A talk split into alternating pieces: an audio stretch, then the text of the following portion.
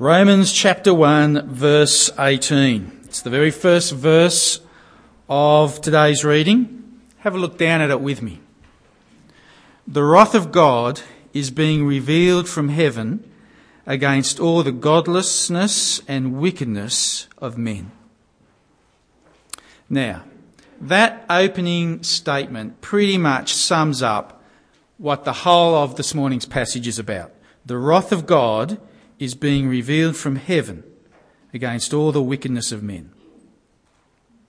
So today's Bible passage is not really a hard one to understand.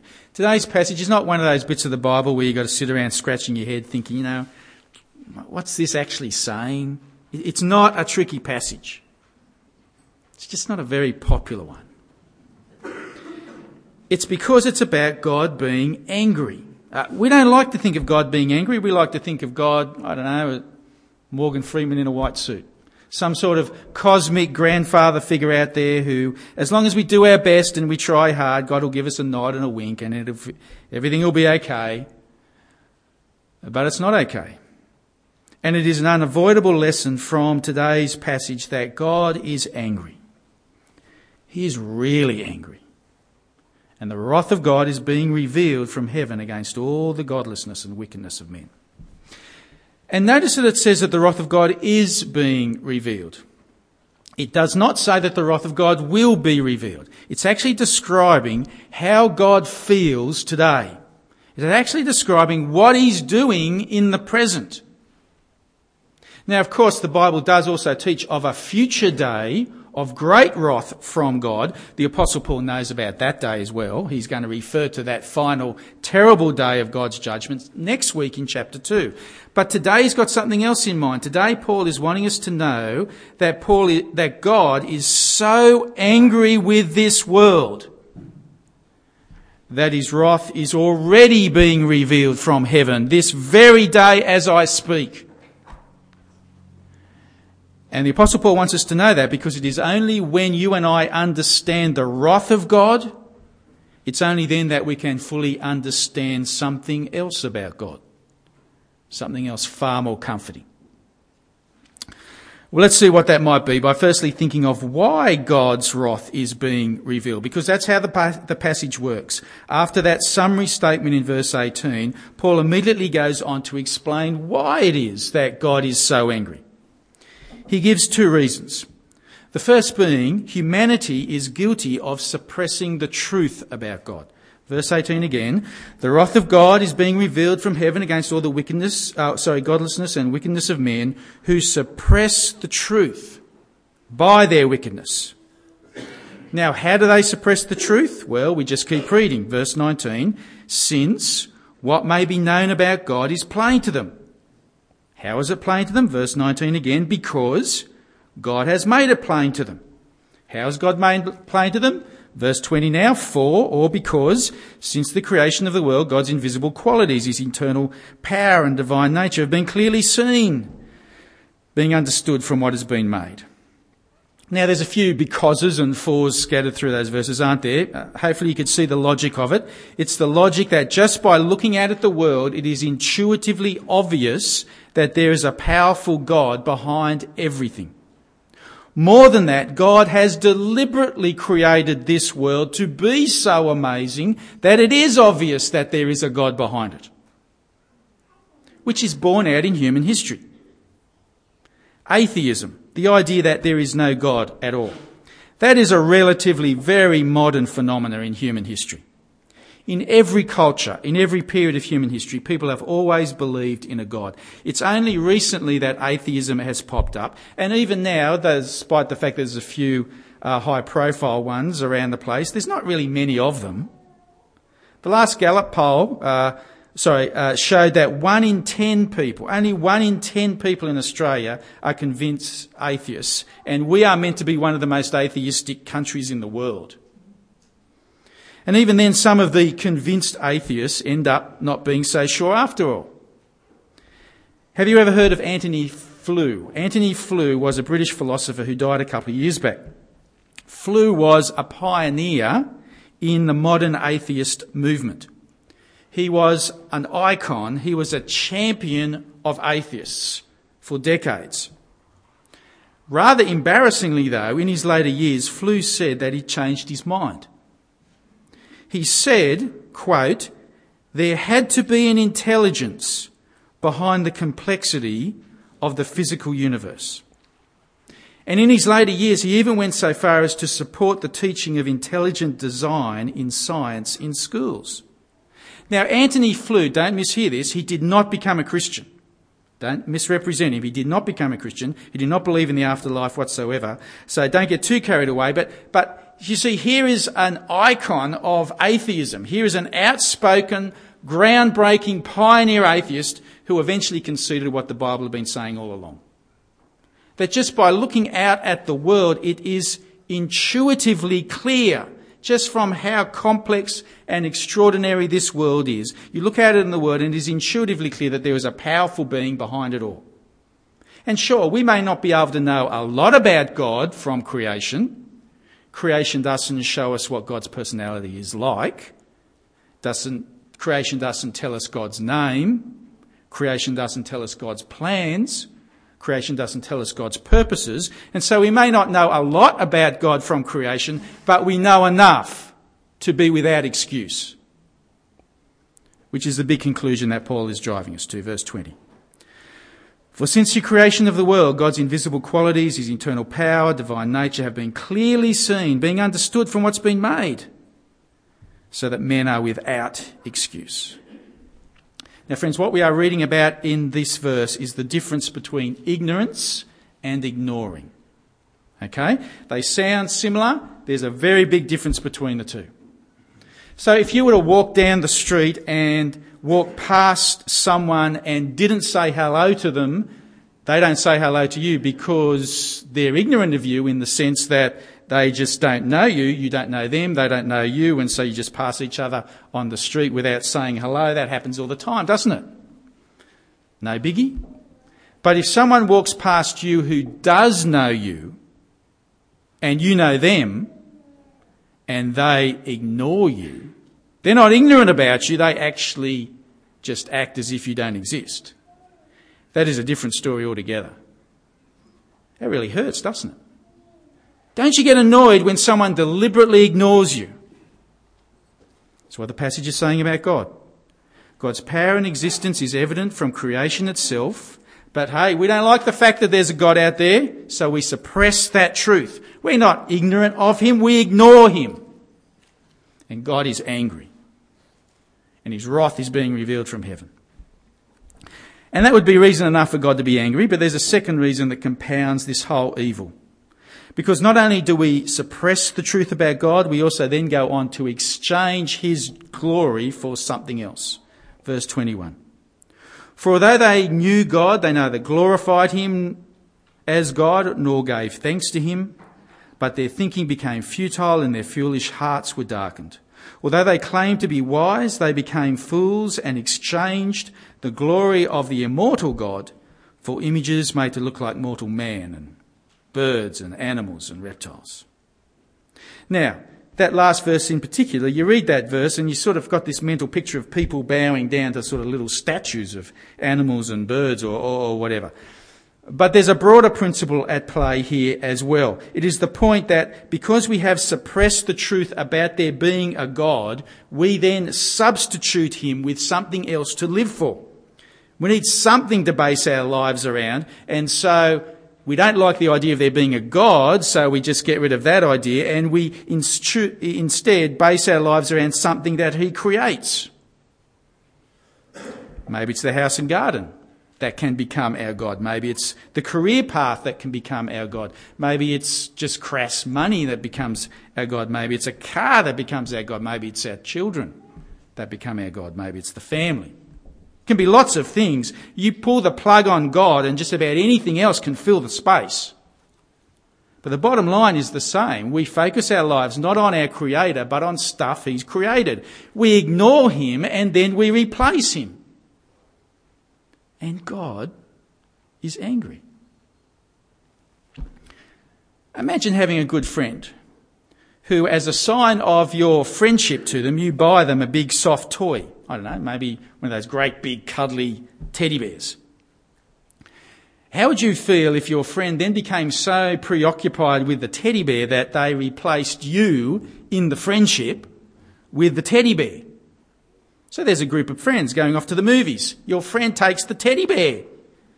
You don't get an invite. They throw a party. The teddy bear's there. You're not. It's their wedding day. The teddy bear's sitting at the wedding table next to them. You're not even asked to reception. The teddy bear becomes the godchild, godparent to their children. You only find out on Facebook that they've had kids. How would you feel about that? It's a, it's a stupid, silly scenario, isn't it? That's effectively what we're doing with God. Deep down, we're aware of a God. Creation makes that painfully clear, but we suppress that knowledge because of God telling us what to do, that can be quite inconvenient. And so we ignore Him and we replace him with stuff that he's given us. Verse 24, therefore.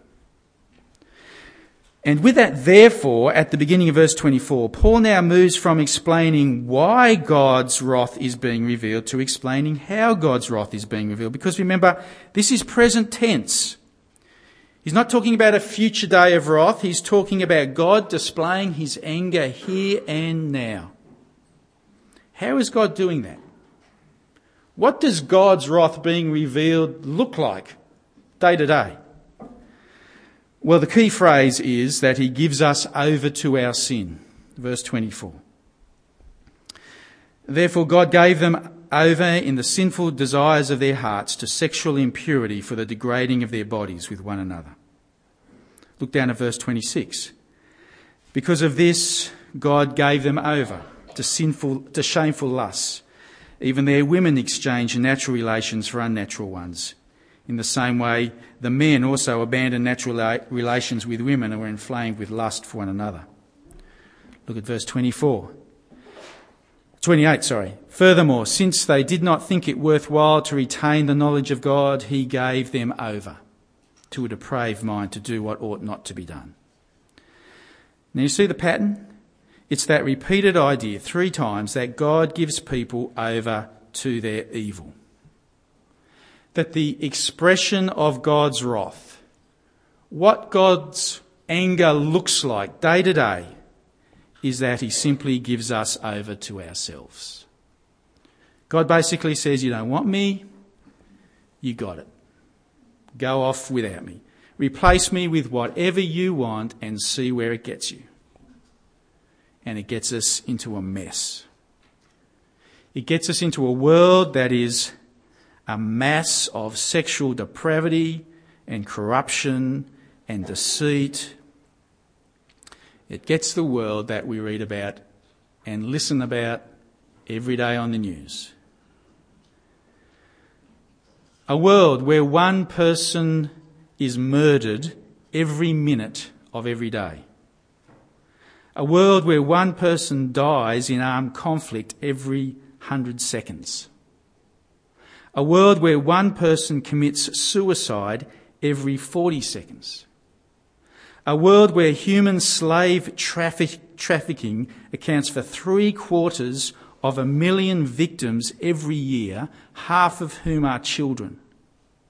A world where two marriages every minute break up in divorce in America alone.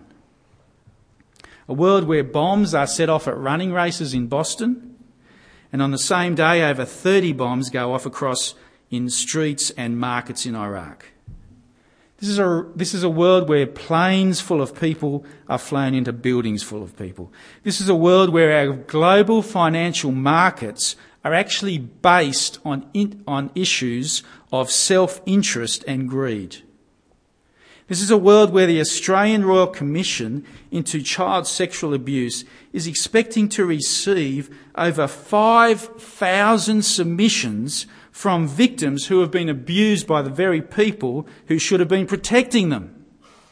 This is a world where 23% of women in Australia who have ever been married or in a de facto relationship, 23% have experienced physical violence from their male partners.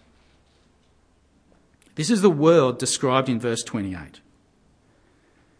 Given over to a depraved mind to do what ought not to be done. They become filled with every kind of wickedness, evil, greed, depravity. They are full of envy, murder, strife, deceit, malice. They are gossips, slanderers, God haters, insolent, arrogant, boastful, invent ways of doing evil, disobedient to parents, senseless, faithless, heartless, ruthless.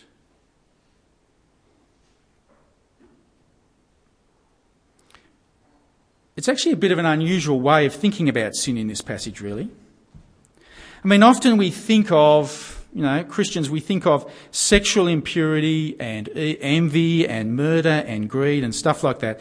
We often think of them as the reasons why God is angry with us. But that's not actually what the passage is saying. The passage is saying that sexual impurity and envy and murder and greed and those sort of they're not the reasons for the wrath of God. They are the result of the wrath of God. Stuff like the, the, the, the Sydney Mardi Gras, which actually celebrates the very sexual impurity that is being talked about in these verses. The Mardi Gras isn't why God is angry with us, that's how he's being angry with us. As he just gives us over to sin. And we have to live with the consequences. As we have to try and pick up the pieces of this living hell that we are creating on earth. Where as a society, we have to pay thousands upon thousands upon thousands of dollars to try and contain all the social problems and the health problems and the emotional problems that come from sexual immorality and substance abuse and violence and greed and exploitation. And we have to take insurance policies out because we just know that bad stuff's going to happen. And we install security systems on our house and we lock the house as we came here this morning and we lock the car as we walk into the building. And we have to hire security guards so that our kids can have birthday parties in safety. And that's nothing compared to parts of the world where we'd be having to hide our kids at night so that they wouldn't be kidnapped to work in diamond mines or rebel armies. Friends, if this world does not make you sick to the stomach at times, you're just not paying attention. And it is the wrath of God being revealed as he just gives this world over to sin.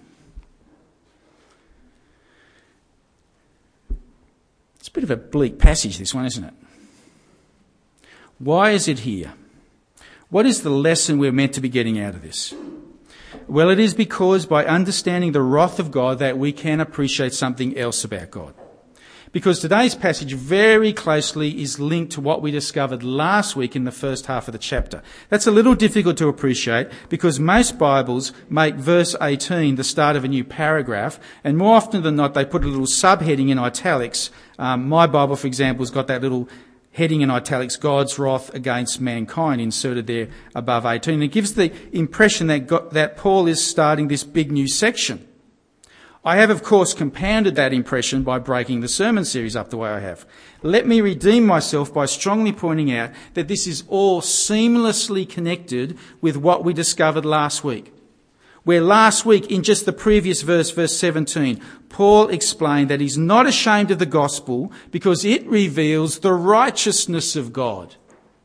And that's important because immediately he now points out that the wrath of God, it's being revealed just out there in the world because of sin.